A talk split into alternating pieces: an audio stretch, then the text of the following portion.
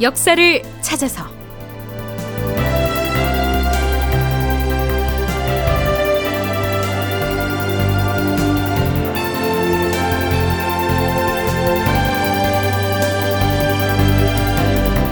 제 1227편 임진강 방어선을 포기하다니. 극본 이상락 연출 황형선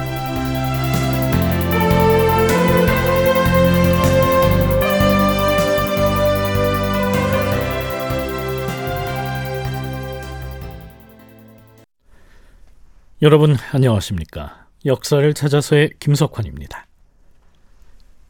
인조 5년 2월 5일에 강화도의 파천에 있는 조선 조정에선 강홍립의 숙부인 강인을 사신으로 임명해서 후금 진영에 보냈죠. 그러자 이틀 뒤인 2월 7일 후금에선 강홍립의 아들 강숙과 박난영의 아들 박립을 통해서 탑서를 보내오는데요. 그 내용은 지난 시간에 소개한 대로 화친이 어렵다는 취지였습니다. 그런데요. 이 후금 장수 아민이 보낸 답서 중에는 이런 대목이 있었지요. 지금 강인이 가져온 글을 보건대 전처럼 천개 연어를 써놓았습니다. 어찌 이러고도 양국 간의 우호를 강구할 수 있겠습니까? 우리가 군사를 출동시켜 조선으로 쳐들어온 것은 바로 명나라 때문입니다. 화친이 맺어지지 않으면 우리는 조선의 왕경으로 쳐들어가서 1년 동안 농사를 지으면서 군사를 주둔할 것입니다.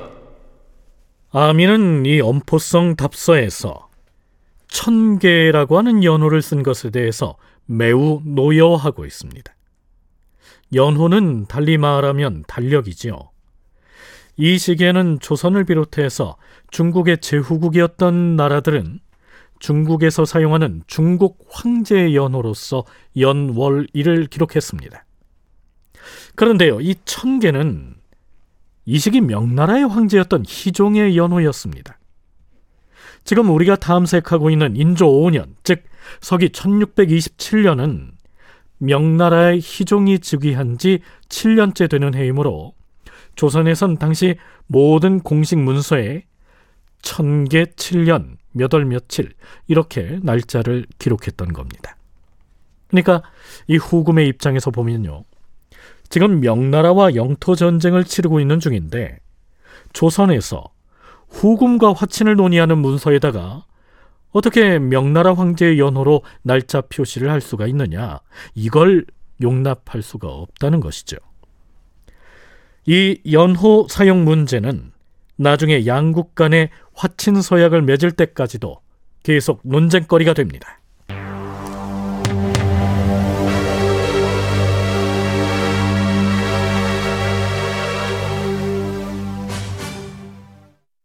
후금장수 아민의 국서를 받아본 조선 조정에선 이제 화친은 끝났다는 분위기가 역력해집니다. 주상전환합시오.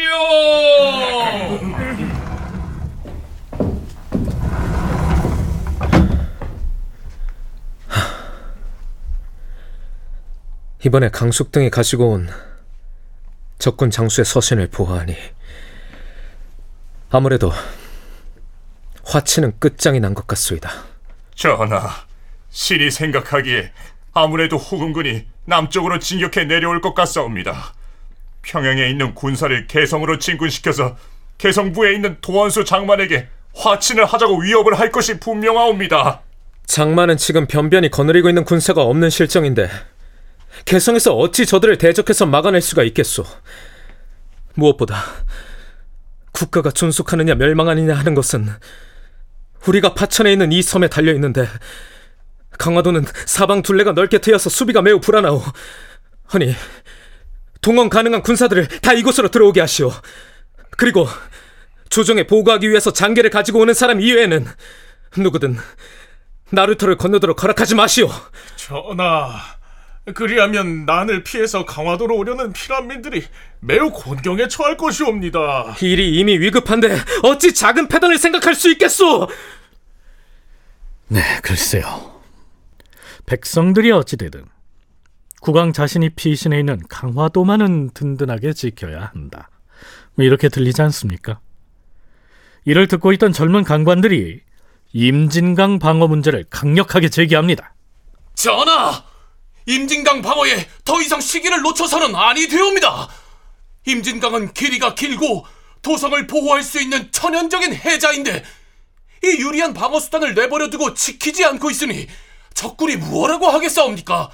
생각하면 할수록 통곡할 일이옵니다. 임진강 방어 문제는 이미 의논을 해서 결정이 난 사항이므로 이제 와서 전략을 바꾸기는 어려울 것이니 대가는 그리할라. 주상 전하, 대간이 이런 문제를 제기할 때마다 전하께서는 대간은 모두 물정을 모르는 선비들이라서 더불어 이를 계획할 수가 없다. 이렇게 하게 하셨사온데 오늘날 나라를 그르친 사람은 의정부 대신들이 아니고 대체 누구이옵니까? 적의 침공 소식을 접하자마자 앞다투어 서울을 버리고 파천할 것을 청한 것도 대신들이옵니다. 그러하옵니다. 더구나 임진강의 천연적인 해자를 내다버리고 지키지 않고 있을 뿐 아니라 저 고립된 남한산성에다 아까운 군사들을 헛되이 묵히고 있으면서 화친만을 입에 올리고 있으니 이러고도 어찌 나라가 망하지 않기를 바랄 수가 있단 말이옵니까? 전하, 후금 오랑캐와 화친한다는 얘기가 나오고 난 뒤부터는 군사들의 기강이 해이해져서 싸울 엄두를 내지 않고 있사옵니다. 대관들이 참았던 불평들을 쏟아놓습니다. 심지어 이런 말도 나오지요. 전하, 후금 오랑캐 측에서 사신을 보내오거든 그 사신의 목을 베시옵소서. 그리함으로써 군사들의 사기를 고무시키시옵소서. 인조는 이들의 항변에 뭐라고 대답을 했을까요? 인조실록에서는 이렇게만 적고 있습니다. 대간이 목소리를 높여 간언했으나 임금은 아무 대답도 하지 않았다.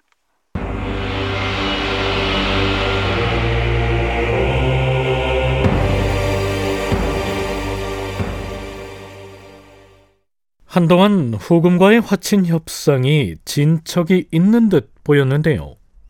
인조가 후금 장수 아민에게 보낸 답서에서 명나라와의 사대의 의리를 결코 단절할 수 없다는 내용을 못 박아서 천명하고 난 뒤부턴 화친이 물 건너갔다는 분위기가 조선 조정에 팽배하게 됩니다.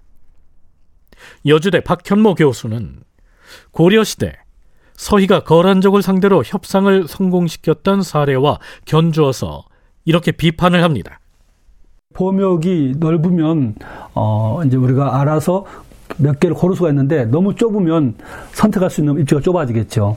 근데 이 후금이 왔을 때 요구하는 것은 명나라의 관계를 끊는 것하고 동시에 우리하고 외교를 맺는 것 두 가지였어요. 거의 비슷한 것이 거란이 고려에 쳐들어와서 서희한테 당시 성종한테 것도 거의 비슷합니다. 근데 이제 당시 서희는 그 범역을 넓게 잡았어요. 그래 우리가 뭐 송나라고 계속 안 할 수도 있어. 그런데 가는 길에 너희들이 당시 이제 여진족이 맡고 있으니 그것만 적어주면 우리가 너희가 안 할 이유가 없어. 그러니까 굉장히 범역을 넓게 잡아서 협상은 주고받는 것이죠. 그래서 상대가 선택할 수 있는 범역을 넓게 잡아서 의견 접근이 용이한 사안부터 합의점을 도출하도록 했어야 했는데 명나라와의 단절은 절대 있을 수가 없다. 이렇게 단정을 해놓고 임했으니까 선택의 여지가 좁아져 버렸단 얘기입니다.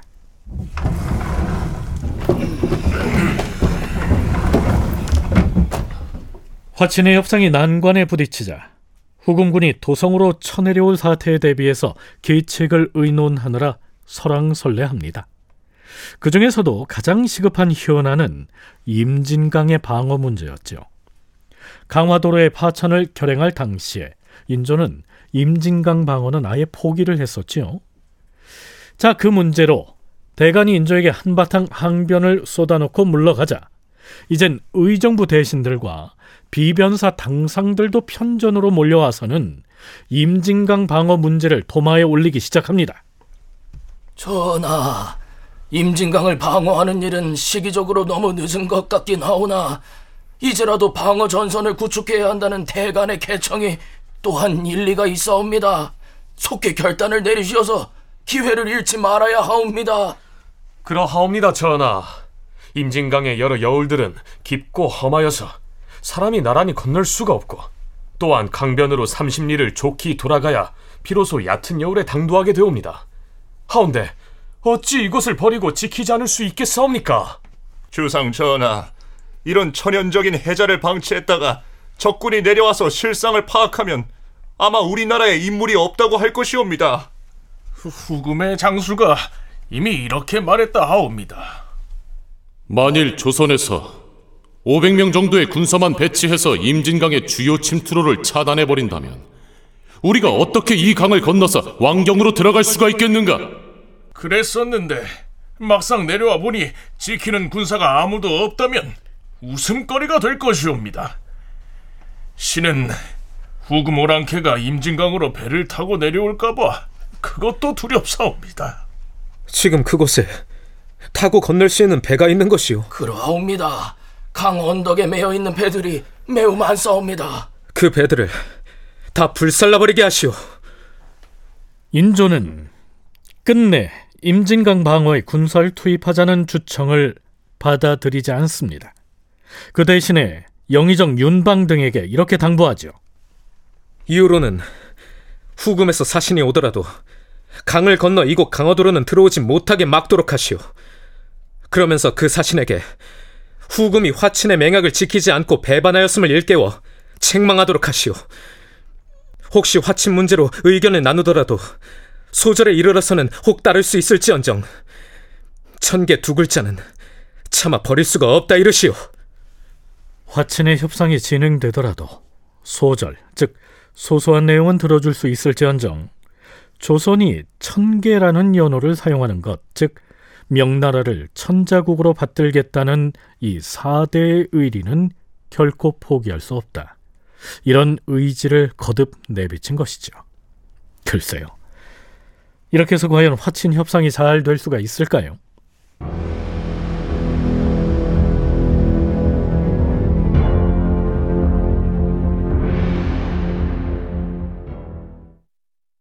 (2월 8일) 임진강을 방어해서 적군이 도성으로 진격해 오는 것을 막아야 한다고 아무리 주청을 해도 인조는 방어선을 한강 이남에 유지해 둔 채 강화도를 수비하는 데에만 관심을 둡니다.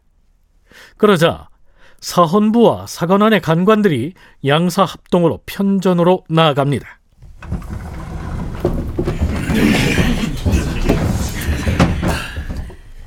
전하, 예전 임진왜란 때 선조대왕께서는 개성을 시찰하시면서 경기도 관찰사 권증을 불러서 임진강을 파수하라고 명하셨사옵니다. 그러자 권증은 흩어져 있던 병졸 200여 명만을 데리고 홀로 임진강의 얕은 강여울에 진을 치고서 적군의 진격을 막아냈사옵니다. 그러하였사옵니다. 임진년 그해 6월 3일에 그러한 명을 받고서 임진강에 이르자 바로 다음 날인 4일에 왜군이 이미 강내로로 진격해왔으나 관징은 27일간이나 임진강 방어선을 지탱하였사옵니다. 지금은 임진영과는 사정이 다르지 아니한가? 오히려 지금의 후금 오랑캐군은 절대로 당시 왜군의 기세에 미치지 못하옵니다. 또한 지금 경상도 병마절도사 조기가 거느리고 있는 군병 3천 명은 임진왜란 당시 권징의 군사보다 10배나 더 많사옵니다. 하오니 그 군사를 도원수 장만에게 보내서 장만으로 하여금 강령우를 파수하게 하시옵소서. 전하, 임진강을 파수하게 하시옵소서. 임진강을 파수하게 하시옵소서! 그러나 인조의 대답은 신통치 않습니다. 그 문제는 장만이 알아서 잘할 것이니 물러들 가라.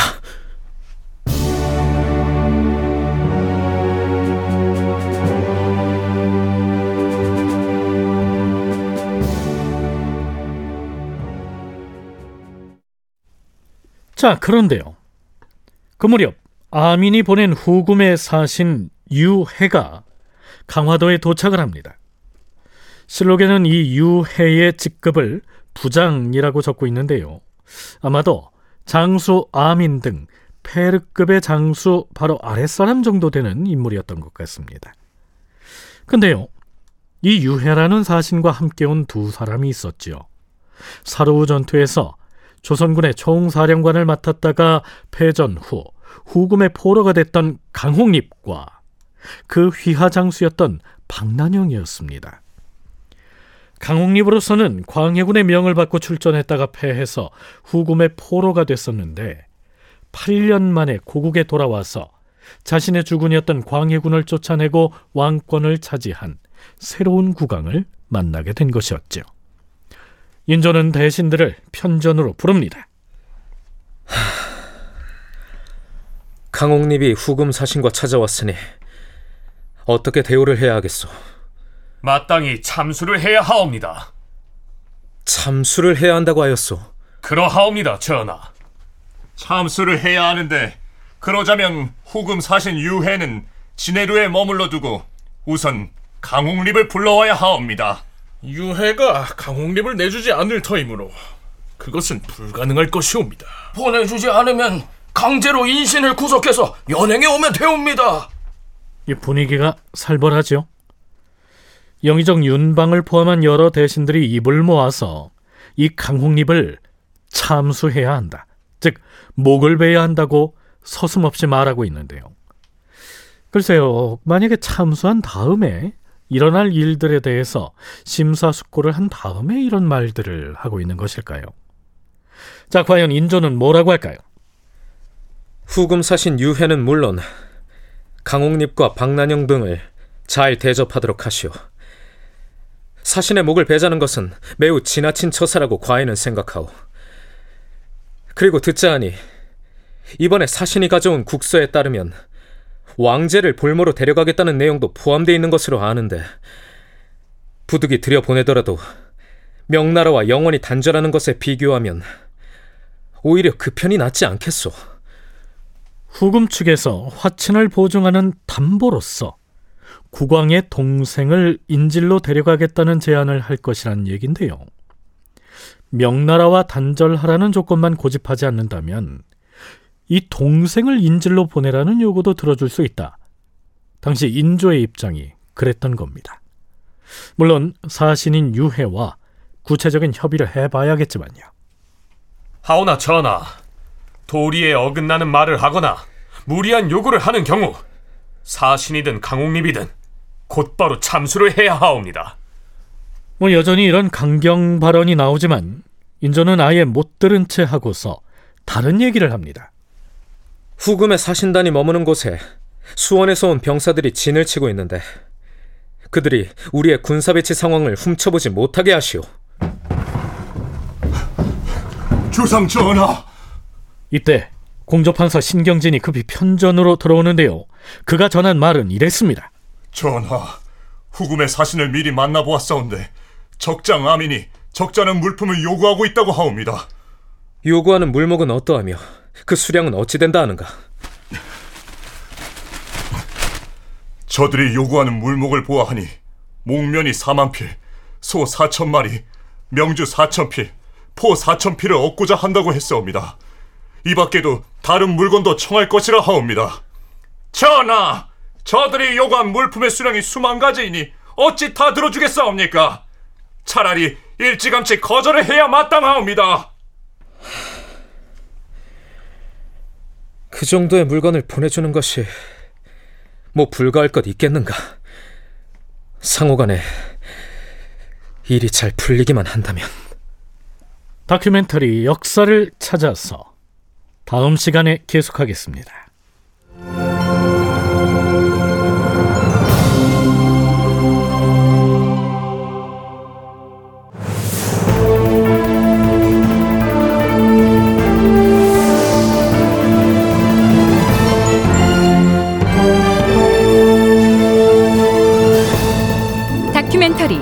역사를 찾아서 제 1227편 임진강 방어선을 포기하다니 이상락 극본 황형선 연출로 보내드렸습니다.